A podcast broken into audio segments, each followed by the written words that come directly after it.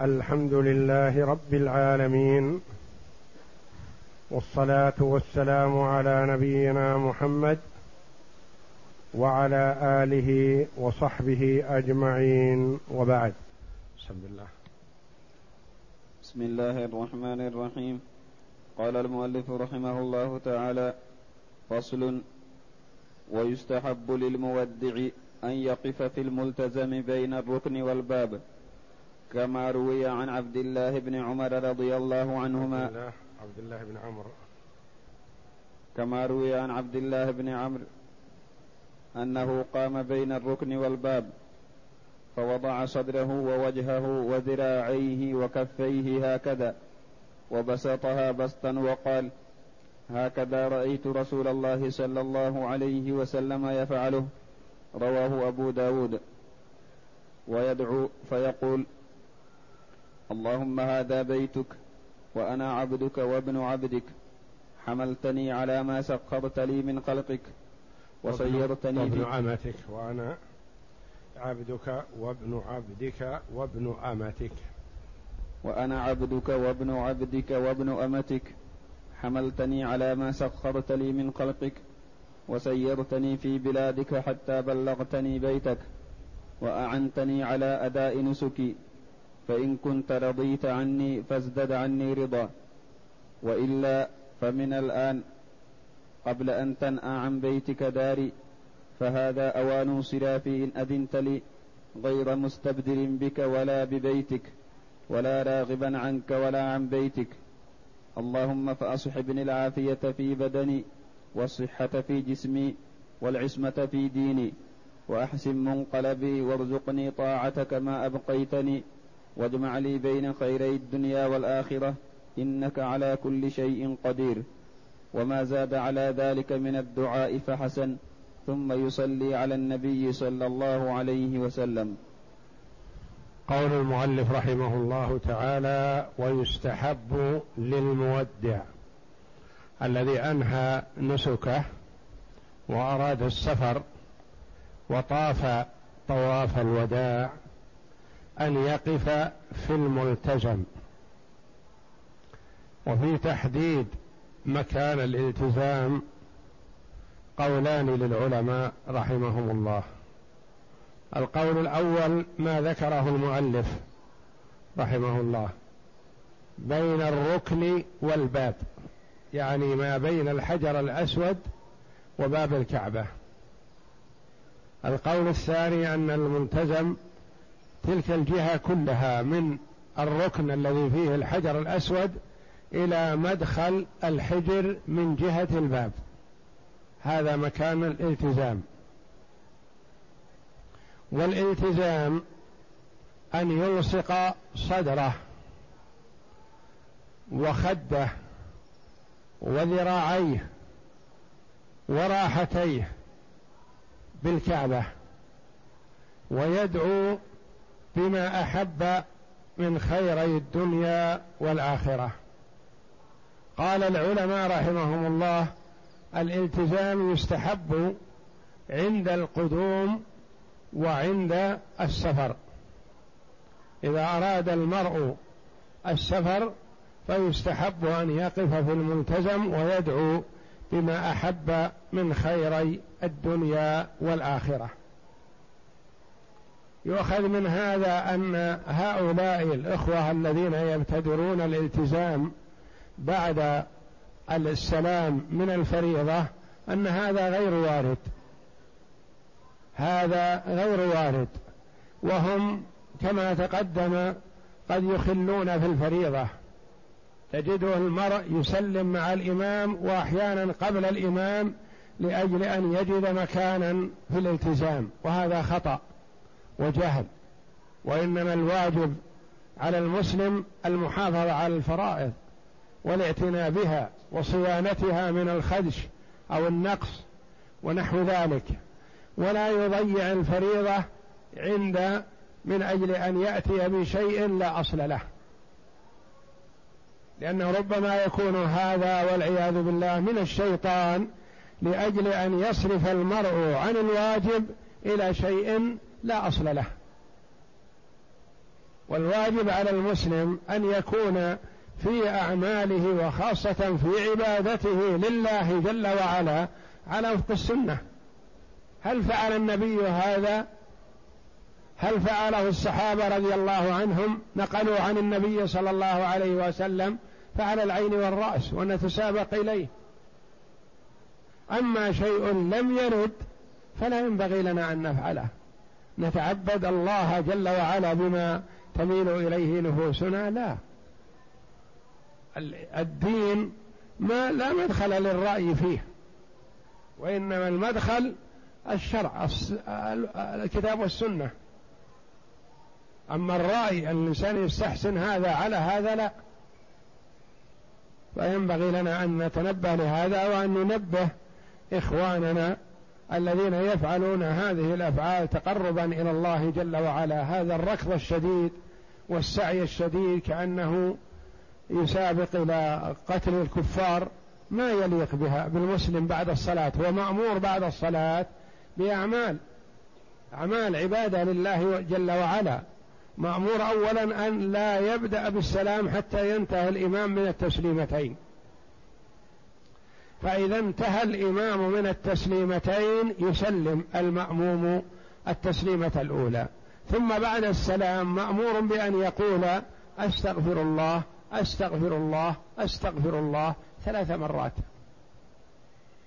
ثم يقول اللهم أنت السلام ومنك السلام تباركت يا ذا الجلال والإكرام.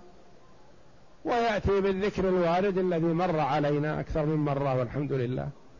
لا إله إلا الله وحده لا شريك له له الملك وله الحمد وهو على كل شيء قدير. ويقول هذه بعد صلاة المغرب وبعد صلاة الفجر عشر مرات ويقول اللهم أجرني من النار بعد صلاة المغرب وبعد صلاة الفجر سبع مرات. وإذا قال اللهم أجرني من النار ووالديه ووالديهم وإخواني المسلمين والمسلمات فحسن إذا دعا المسلم لنفسه يدعو لوالديه ثم يدعو لإخوانه المسلمين فالله جل وعلا امتدح المسلم الذي يدعو لإخوانه المسلمين. ربنا اغفر لنا ولإخواننا الذين سبقونا بالإيمان فهو إذا دعا للمسلمين من أول الدنيا إلى آخرها. وهكذا يكون في أعماله وفي عبادته وفي حركاته وسكناته وقيامه وقعوده وانصرافه على وفق سنة رسول الله صلى الله عليه وسلم. لأنه يتظاهر له أنه في عبادة وهو في خلاف ذلك. يتظاهر له أنه يتقرب إلى الله جل وعلا وإذا بالشيطان يسر من فعله ويضحك. إذا قبل أن يسلم الإمام ينطلق كأنه سهم يركض إلى باب الكعبة ما ورد هذا. هذا ما ورد ولا أصل له. ما دام ما له أصل ما ينبغي أن يفعل. فالملتزم يشرع عند القدوم يعني بعدما يطوف طواف القدوم مثلا أو على أول قدومه بعدما يطوف ويسعى يأتي إلى الملتزم ويلتزم وإذا أراد السفر فكذلك. بعدما يطوف طواف الوداع ويصلي الركعتين يأتي كالمودع للكعبة. والعبادات كما تقدم لنا توقيفية يتوقف على ما ورد عن المعصوم صلى الله عليه وسلم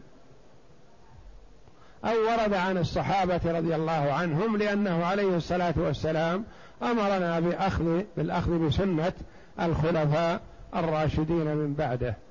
وهم أبو بكر وعمر وعثمان وعلي رضي الله عنهم وعن الصحابة أجمعين. فقد روى عبد الله بن عمرو بن العاص رضي الله عنهما أنه قام بين الركن والباب هو نفسه قام فوضع صدره ووجهه وذراعيه وكفيه هكذا وبسطهما بسطا وقال هكذا رأيت رسول الله صلى الله عليه وسلم يفعله رواه أبو داود. ثم يدعو إن حفظ الدعاء الوارد فحسن وإن لم يحفظه ففي أي دعاء والحمد لله. لا مشاحة في الدعاء. يعني إذا حفظ اللفظ الذي جاء عن النبي صلى الله عليه وسلم فهو أكمل وأطيب لأنه عليه الصلاة والسلام أعطي جوامع الكلم. فهو يتكلم عليه الصلاة والسلام بالكلام اليسير المشتمل على معنى عظيم. فإذا تيسر له حفظ ذلك فحسن فذلك كمال وحري أن يستجاب له. وإذا لم يتيسر له ذلك فيدعو بما أحب من خيري الدنيا والآخرة ويسأل الله الجنة ويستعيذ به من النار. كما قال الأنصاري للنبي صلى الله عليه وسلم أما إني لا أحسن دندنتك ولا دندنة معاذ. قال ماذا تقول يا ابن أخي؟ قال أقرأ الفاتحة وأسأل الله الجنة وأستعيذ به من النار. قال حولها ندندن. فالمسلم إذا دعا إن حفظ الدعاء الوارد عن النبي صلى الله عليه وسلم فحسن. وإن لم يحفظه فيأتي بما أحب من خيري الدنيا والآخرة. وهذا الموطن مجرب كما قال العلماء رحمهم الله للإجابة. يستجاب الدعاء فيه مع الإخلاص لله جل وعلا. ومن الدعاء الوارد قول اللهم هذا بيتك وأنا عبدك. فهو يتقرب إلى الله جل وعلا بالاعتراف بالعبودية والإذعان. لله جل وعلا. وابن عبدك يعني أنا وأبي وأمي كلنا عبيدك. وابن عبدك وابن أمتك. فالنساء يقال لها إماء الله. حملتني على ما سخرت لي من خلقك لأن الذي حمل الحاج وأحضره إلى بيت الله الحرام هو خلق من خلق الله جل وعلا سخره الله له سواء كان بعيرا أو فرسا أو حمارا أو سيارة أو طائرة أو باخرة أي شيء لأن ما في الكون إلا وهو خلق من خلق الله جل وعلا. وسيرتني في بلادك فالبلاد بلاد الله جل وعلا والأرض أرضه والملك ملكه. حتى بلغتني بنعمتك إلى بيتك لأن لولا تفضلك وإحسانك ونعمتك ما استطعت الوصول إلى هذا المكان. وعنتني على أداء نسكي لأن هذا الكلام في نهاية النسك. فهو يحمد الله ويشكره الذي يسر له أداء العبادة والنسك الحج أو العمرة. فإن كنت رضيت عني لأن العبد لا يدري ما في علم الله جل وعلا. فيقول فإن كنت رضيت عني فازدد عني رضا. أسألك الزيادة وإلا فمن الآن إن كنت لم ترضى عني لفعلي السابق فمن الآن أنا أتضرع إليك أن ترضى عني. قبل أن تنأى عن بيتك داري يعني قبل أن أبعد ما دمت في حرمك وفي بلادك وفي أو حول بيتك الحرام. فهذا أوان انصرافي يعني هذا وقت رجوعي وذهابي إلى أهلي إن أذنت لي. يعني إذا أذنت لي في الانصراف وإلا فلا حول لي ولا قوة. ما أستطيع أن أسير نفسي إلا بأمرك جل وعلا. غير مستبدل بك ولا ببيتك ولا راغب عنك ولا عن بيتك. يعني ما ذهابي رغبة عن بيتك وذهابة عن جواري ورغبة عن جواره وإنما بأمرك أذهب. فاصحبني العافية في بدني والصحة في جسمي والعصمة في ديني يعني اعصمني من الضلال احفظني من الغواية احفظني من المعاصي. وأحسن منقلبي اجعل انقلابي وذهابي وسفري إلى أهلي سفر خير وكوني في سفري هذا غانم وحصلت الأجر وحطت عني السيئات. وارزقني طاعتك ما أبقيتني يعني احفظني في طاعتك وجنبني معصيتك. واجمع لي بين خيري الدنيا والآخرة. على حد قوله جل وعلا ربنا آتنا في الدنيا حسنة وفي الآخرة حسنة وقنا عذاب النار. فهذا الدعاء من أجمع الدعاء وقول ربنا آتنا في الدنيا حسنة كان النبي عليه الصلاة والسلام إذا دعا بدعوة دعا بها كما قال أنس. وإذا دعا بدعاء يعني كثير دعا بها فيه وختم دعاءه به. ولهذا يستحب أن يختم بها الصلاة. قبل السلام يقول في آخر التشهد ربنا آتنا في الدنيا حسنة وفي الآخرة حسنة وقنا عذاب النار. وفي الطواف عند نهاية الطواف يقول ربنا آتنا في الدنيا حسنة وفي الآخرة حسنة وقنا عذاب النار. ويحسن أن يقتصر على الوارد لأن هذا الوارد عن النبي عليه الصلاة والسلام. وقول بعض الإخوة وأدخلنا الجنة مع الأبرار هذا دعاء حسن لكن لم يرد في هذا الموطن. فيحسن دائما أن المرء يتقيد بما ورد.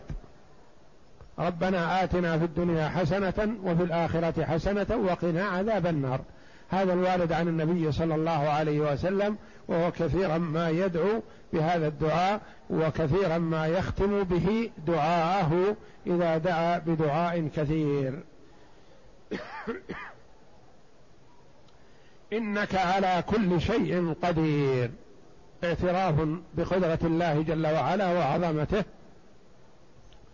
وما زاد على ذلك من الدعاء فحسن. إذا كان يهتم بنوع بأمر خاص مثلا يطلب العافية له والاستقامة مثلا يطلب آه، الصلاح صلاح النية وصلاح الذرية يطلب المغفرة والرحمة له ولوالديه ولإخوانه المسلمين ويأتي بما أحب من خيري الدنيا والآخرة. وإن كان يشعر بألم أو مرض أو نحو ذلك أو مضايقة يسأل الله جل وعلا آه، العفو والعافية وحلها وحل الكرب ويختم هذا كله بالصلاة والسلام على النبي صلى الله عليه وسلم. نعم. فصل ومن ترك طواف الزيارة فطافه عند الخروج أجزأ عن طواف الوداع لأنه يحصل به المقصود منه فأجزأ عنه كإجزاء طواف العمرة عن طواف القدوم وصلاة الفرض عن تحية المسجد. نعم. ومن ترك طواف الزيارة طواف الزيارة هو الركن الأعظم من أركان الحج. يسمى طواف الزيارة ويسمى طواف الإفاضة ويسمى طواف الحج. فهو ركن عظيم من أركان الحج. إذا أخره عند سفره فلا بأس عليه إلا أن الأفضل المبادرة بأدائه لأن الإنسان لا يدري ما يعرض له. من هو الذي يسوغ له أن يجعل طواف الإفاضة آخر شيء ويكفي عن الوداع؟ ليس كل حاج. المتمتع لا يسوغ له ذلك لأن المتمتع عليه بعد طواف الإفاضة سعي. ولا يكفي عن طواف الوداع إذا كان بعده سعي لأن طواف الوداع يلزم أن يكون بعد أعمال الحج كلها. إلا إذا طاف للقدوم بعد عرفة يوم النحر مثلا طاف للقدوم وسعى بعده وأخر طواف الإفاضة فلا بأس. لكن هذا خلاف الأولى. يأتي بالسنة ويترك الفريضة يؤخره الذي لا يتم حجه إلا به. الأولى أن يأتي بالفريضة ثم يأتي بالسعي بعده ثم إذا أراد السفر طاف طواف الوداع. المفرد هو الذي يسوغ له أن يؤخر لكن كما عرفنا المبادرة بالأداء أفضل. لكن لو أخر المفرد والقارن طواف الإفاضة عند إرادة السفر صح ولا شيء عليه ويكفيه لأنه ليس عليه إلا طواف فقط لأن المفرد والقارن يكون سعى مع طواف القدوم فما يبقى عليه إلا طواف الإفاضة فيأتي بطواف الإفاضة عند السفر ويسافر. قال هذا قياسا على من دخل في الفريضة بدون تحية المسجد فإن الفريضة تكفي عن تحية المسجد. وكذلك طواف العمرة للقدوم يكفي عن طواف القدوم. ومثل ذلك الاغتسال عن الجنابة مثلا إذا اقتصر عليه يكفي عن الوضوء لأن الوضوء رفع الحدث الأصغر والاغتسال رفع الحدث الأكبر.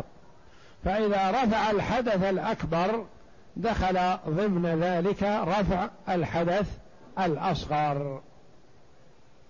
وإن نوى وإن نوى بطوافه الوداع لم يجزئه عن طواف الزيارة لقوله عليه السلام وإنما لامرئ ما نوى. فإذا نوى طواف الوداع نسي أنه لم يؤدي طواف الإفاضة. ونوى بهذا الطواف طواف الوداع لأنه مسافر. ما أجزاه عن طواف الإفاضة. لأن طواف الإفاضة ركن وطواف الوداع واجب. والواجب لا يكفي عن الركن والركن يكفي عن عن الواجب. مثل السنة الراتبة مثلا لا تكفي عن الفريضة. السنة الراتبة عند دخول المسجد لا تكفي عن الفريضة. لكن الفريضة تكفي عن تحية المسجد. وهكذا. نعم. وحكمه حكم من ترك طواف الزيارة. يعني حكم من طاف بنية طواف الوداع لم ينوي طواف الإفاضة حكم من ترك طواف الزيارة. طواف الزيارة اسم من أسماء طواف الإفاضة. فإذا ومن لم يأت به ما تم حجه يعود إليه ولو بعد زمن. لا بد أن يأتي به. نعم. يبقى على إحرامه أبدا حتى يرجع فيطوف للزيارة. إلا أن إحرامه عن النساء حسب لأنه قد حل له بالتحلل الأول كل شيء إلا النساء. فهو إذا تحلل التحلل الأول حل له كل شيء إلا النساء. فلو ذهب سافر إلى بلده قبل أن يطوف طواف الإفاضة ما صح ما تم حجه إلى الآن. ولا حل له أن يقرب من زوجته. ما تحل له لأنه لا زال محرم عن النساء. ما ليس محرم عن كل شيء يقلم أظافره ويأخذ من شعره ويتطيب ويلبس الملابس العادية وهكذا إلا أن ما يتعلق بالنساء لا يقربه لأنه لا زال محرما عنه حتى يطوف طواف الإفاضة ويسعى. نعم. فصل. وليس في عمل القارن زيادة على عمل المفرد. وليس في عمل القارن زيادة على عمل المفرد سوى الهدي فقط. والقارن أتى بنسكين حج وعمرة. دخلت العمرة ضمن الحج. والمفرد أتى بنسك واحد وهو الحج. القارن والمفرد عملهما في المشاعر كلها سواء لا يختلف. يحرمان معا مثلا من الميقات إذا كان من الميقات. ويدخلان مكة سواء. ويطوفان للقدوم ويسعيان سعي الحج. ويخرجان إلى منى وإلى عرفات وإلى مزدلفة وإلى منى وإلى مكة.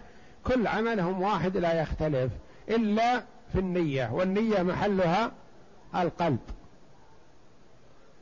ويمتاز القارن بأن عليه هدي هدي القرآن لأنه أتى بنسكين في إحرام واحد. المفرد ما عليه هدي لأنه نسك واحد. ليس عليه هدي واجب وأما التطوع فيجوز للمسلم دائما وأبدا في عمرة وفي غير عمرة أن يهدي إلى بيت الله الحرام ويذبح ويتصدق على الفقراء. فليس في عمل القارن زيادة على عمل المفرد خلافا لبعض العلماء رحمهم الله الذين قالوا القارن يسعى مرتين والقارن يطوف طواف للعمرة ويطوف طواف للحج. والصحيح أن عمل القارن كعمل المفرد سواء. وإن قتل صيدا فجزاؤه واحد. وإن قتل صيدا القارن فجزاؤه واحد. لا يقال إن هذا الصيد قتل من قبل شخص محرم بالحج فعليه فدية ومحرم بالعمرة فعليه فدية لكونه محرم بنسكين.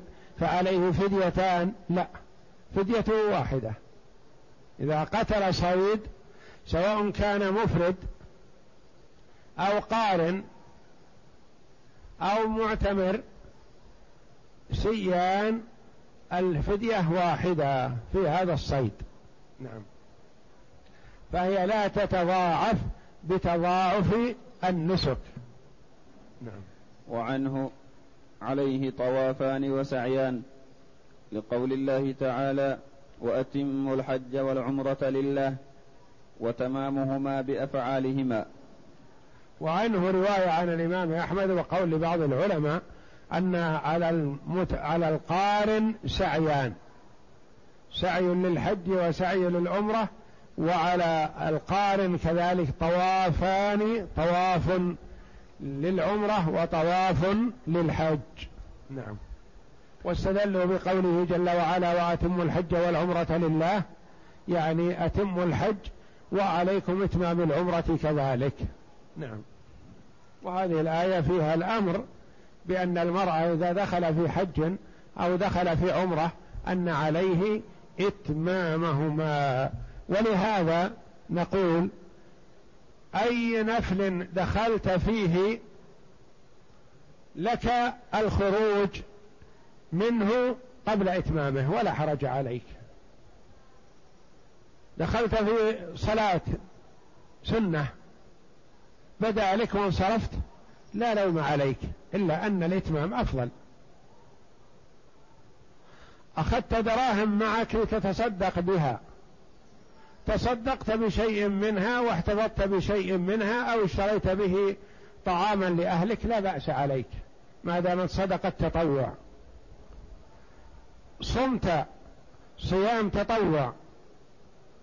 أردت أن تفطر لا لوم عليك ولا حرج يجوز لك أن تخرج من صيامك هذا بالفطر ولا يلزمك قضاء. أي عبادة دخلت فيها نفلا لك أن تخرج منها سوى الحج والعمرة. الحج إذا بدأت فيه يجب عليك أن تتمه. العمرة إذا أحرمت بها يجب عليك أن تتمها. يحصل غلط فاحش عند بعض الناس نتيجة الجهل. يحرم بعمرة مثلا في رمضان فيأتي إلى مكة فيجد الزحام شديد فيتحلل ويعود يقول نأتي إن شاء الله بعد العيد أو في وقت آخر. فيزعم أنه خرج من العمرة وانتهى. لا أنت محرم. في جميع أحوالك محرم حتى تؤدي نسكك أو تكون محصر فعليك هدي الإحصار. وأما أن يتحلل هكذا من نفسه لا ممنوع. لأن الله جل وعلا قال وأتموا الحج والعمرة لله فإن احسرتم جعل جل وعلا حلا للإحصار. وأما ما عدا فلا جئت ليلة سبع وعشرين أو ليلة تسع وعشرين أو أي ليلة من ليالي رمضان فوجدت الزحام فاصبر. وانتظر حتى تجد فرصة وتطوف وتسعى وتحلل من عمرتك بالتقصير أو الحلق. أما أن يقول بلاش من العمرة هذه المرة نعوضها فيما بعد لا هو محرم. ولا يحل له أن يقرب من زوجته لأنه محرم. ولا يحل له أن يأخذ شيئا من أظفاره ولا من شعره لأنه محرم. وهكذا حتى يؤدي نسكه ولا يخرج المرء من هذا النسك إلا بأحد أمرين. إما إتمامه أراد أن يدخل مكة فما حصل له. هذا لا يخلو من أمرين. إن كان الشرط عند إحرامه فيتحلل ولا شيء عليه.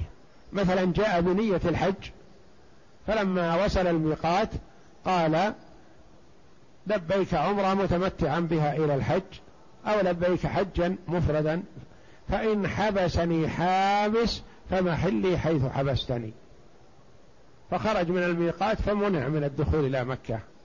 هذا يخلع الإحرام ويلبس ملابسه العادية ويعود إلى أهله ولا شيء عليه.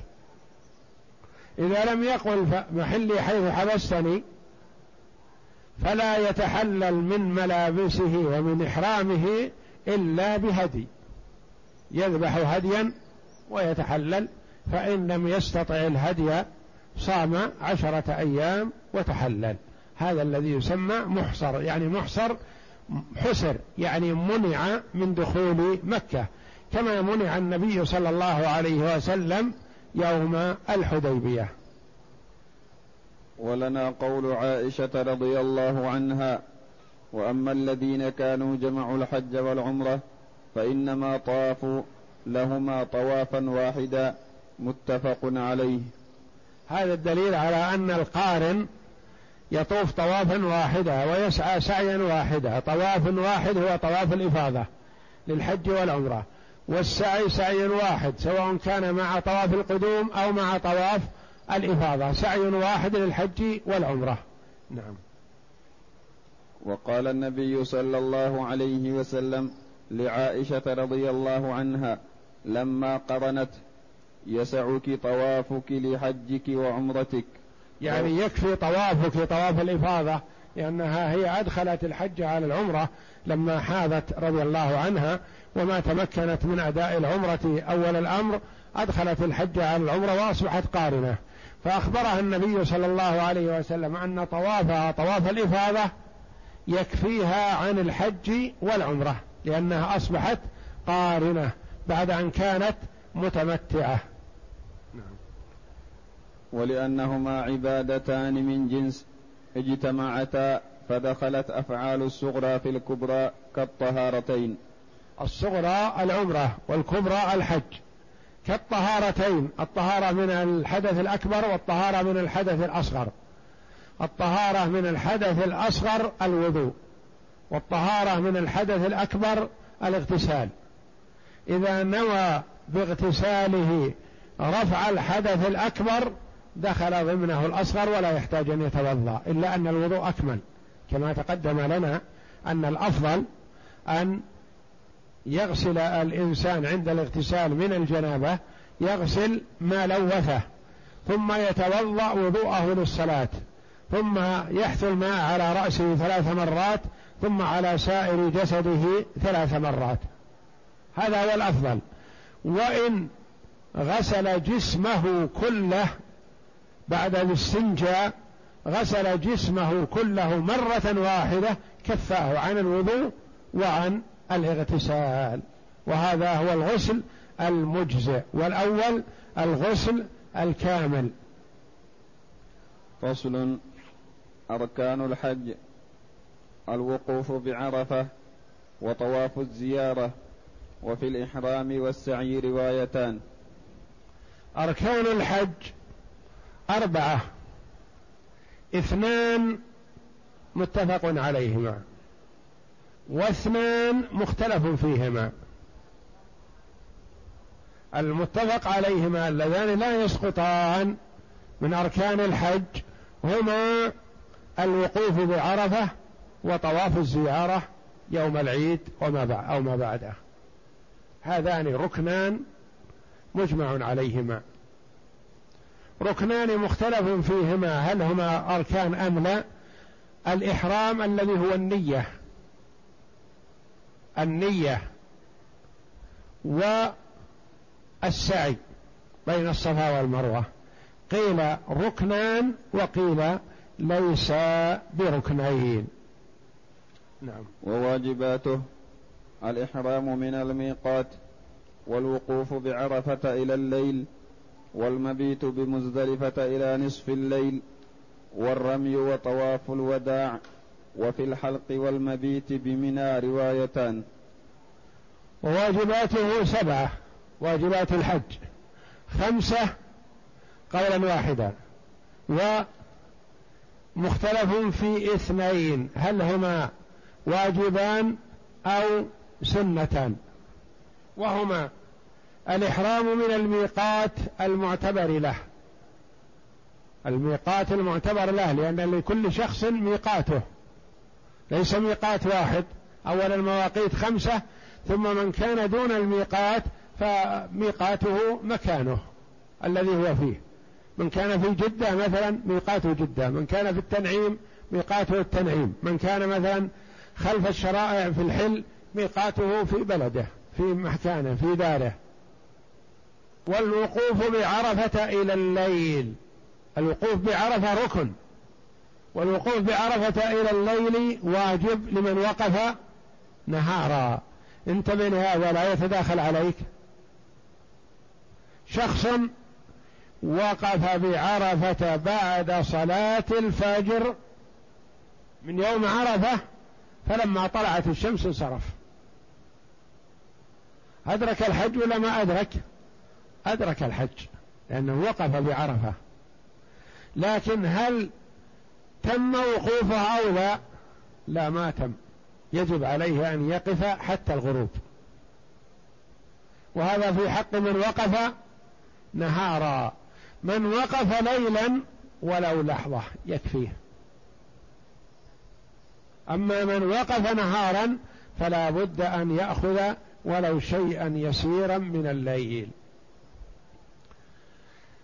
الوقوف بعرفة ركن. الوقوف بعرفة إلى الليل واجب. نعرف الفرق بينهما. شخص وقف بعرفة خلال أربع وعشرين ساعة حجه تم يعني صحيح. ليس تام يعني معناه مستكمل لا وإنما أتى بالمجزئ. خلال أربع وعشرين ساعة من طلوع الفجر يوم عرفة إلى طلوع الفجر يوم النحر. أربعة وعشرون أربعة وعشرون ساعة وقف خلالها ولو يسيرا تم حجه. يعني صح. إن كان هذا الوقوف في اليوم يوم عرفة فلا بد أن يقف مع النهار ولو شيء يسير من الليل. ولو لم يستغرق النهار كله. كما تقدم لنا مثلا في من كان منزله خارج عرفة. ما وجد منزل في عرفة. فنزل خارج عرفة. ثم دخل لعرفة. ودعا وجلس في عرفة مثلا من بعد الظهر إلى قبل الغروب نصف ساعة. انصرف. نقول هذا ما تم عليه هدي. إن عاد بعد المغرب ولو لحظة ثم عاد إلى منزله ما عليه شيء. إن رجع يعني الواقف نهارا لا بد أن يجمع بين النهار والليل ولو شيء يسير من الليل. أما الواقف بعرفة من بعد غروب الشمس فلو لحظة يكفيه إلى الفجر إلى طلوع الفجر. فإذا طلع الفجر يوم يوم النحر انتهى الوقوف بعرفة ومن جاء بعد ذلك فاته الحج الحج عرفة.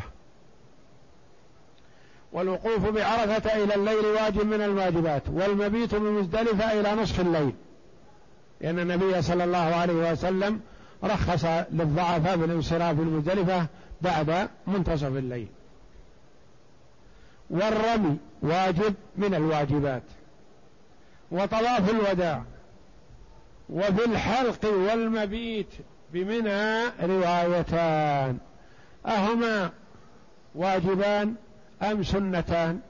أم أن الحلق أو التقصير خروج من محظور خروج من إحرام ليس واجب ولا ولا سنة؟ أقوال للعلماء رحمهم الله تقدمت. وسننه الإغتسال وطواف القدوم والرمل والاطباع فيه واستلام الركنين. الركنين المراد الحجر الأسود والركن اليماني. نعم. وتقبيل الحجر والإسراع والمشي في مواضعهما. والإسراع والمشي في مواطنهما. يعني الرمل في موطنه والمشي في موطنه بالنسبة للطواف.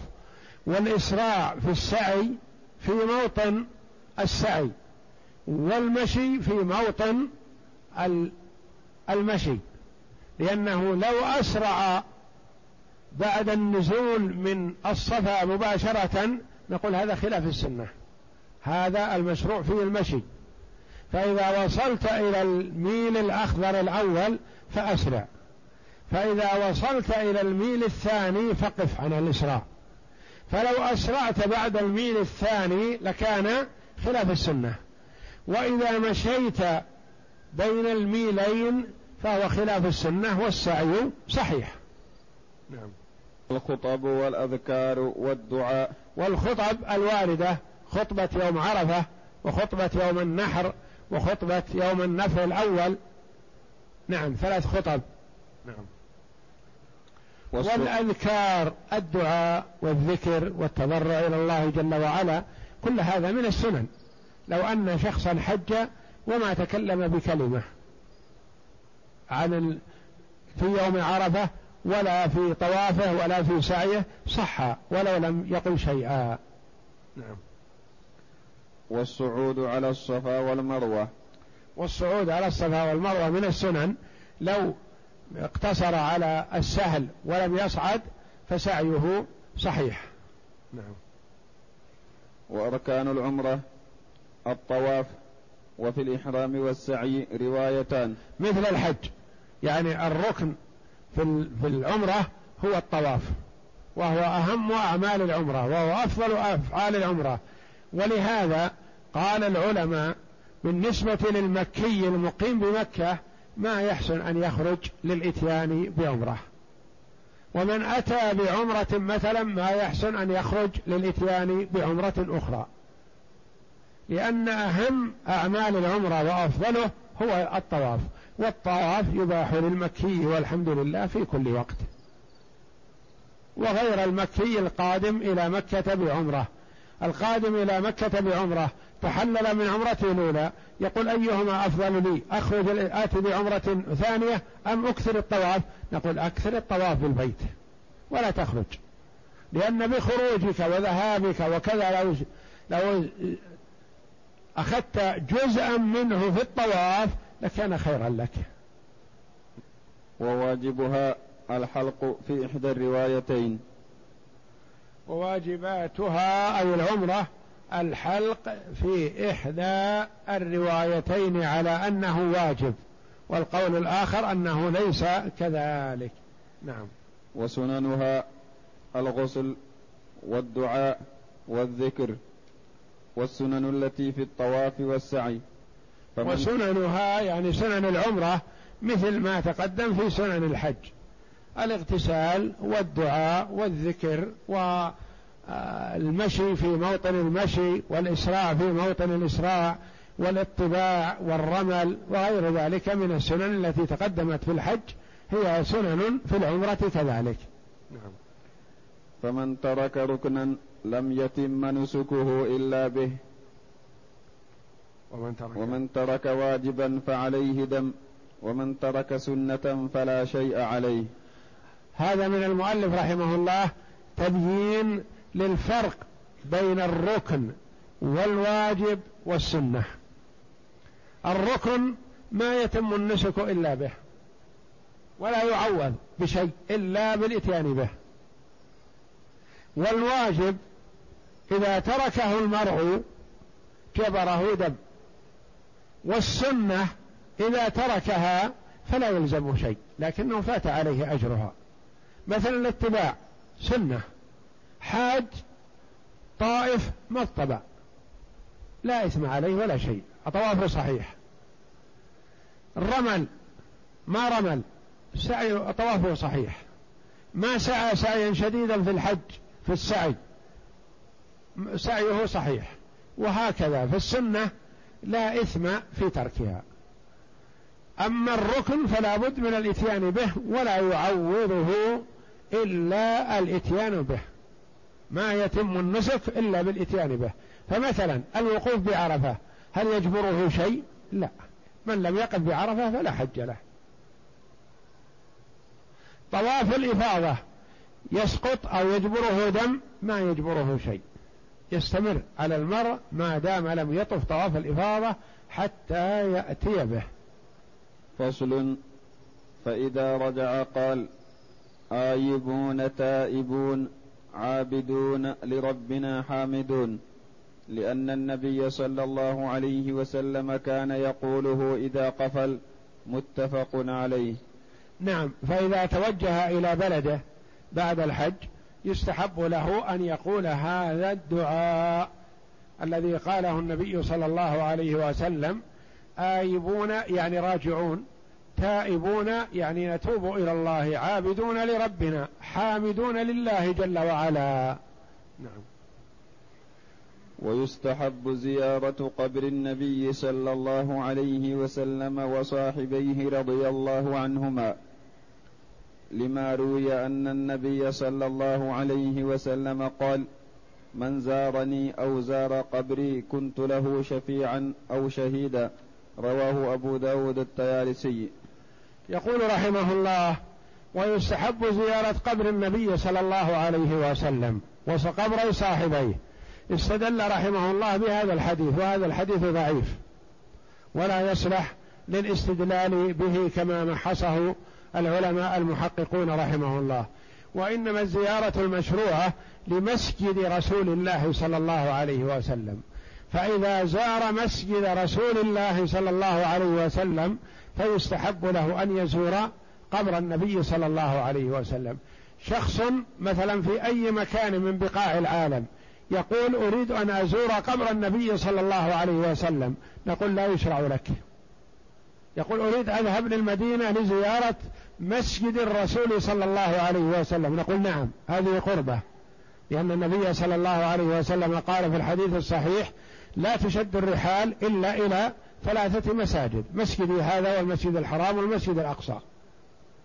فزيارة مسجد الرسول مشروعة زيارة قبره لا. إذا صرت في المدينة نعم فيشرع لك زيارة قبر الرسول صلى الله عليه وسلم وقبر صاحبيه كما تزور قبور الصحابة والمسلمين في البقيع وقبور شهداء أحد رضي الله عنهم. وهذا الحديث أخرجه البيهقي في السنن الكبرى وقال هذا إسناد مجهول وضعفه في إرواء الغليل في تخريج أحاديث منار السبيل. يقول أما زيارة قبر النبي صلى الله عليه وسلم فتستحب لأجل السلام عليه ويشترط أن تكون بدون سفر يعني لمن كان في المدينة. بل تشرع لمن كان في المدينة أو سافر لزيارة المسجد النبوي والصلاة فيه فإنها تدخل تبعا. والدليل على مشروعيتها يعني من كان في المدينة عموم الدليل على مشروعية زيارة القبور. يعني ما في أحاديث خاصة في زيارة قبر النبي صلى الله عليه وسلم صحيحة. وإنما مشروعية زيارة قبر النبي صلى الله عليه وسلم لمن في المدينة واردة في الحث على زيارة القبور لمن كان في البلد. أما أن يشد الرحل لزيارة قبر فلان أو فلان فلا يجوز له ذلك. نعم.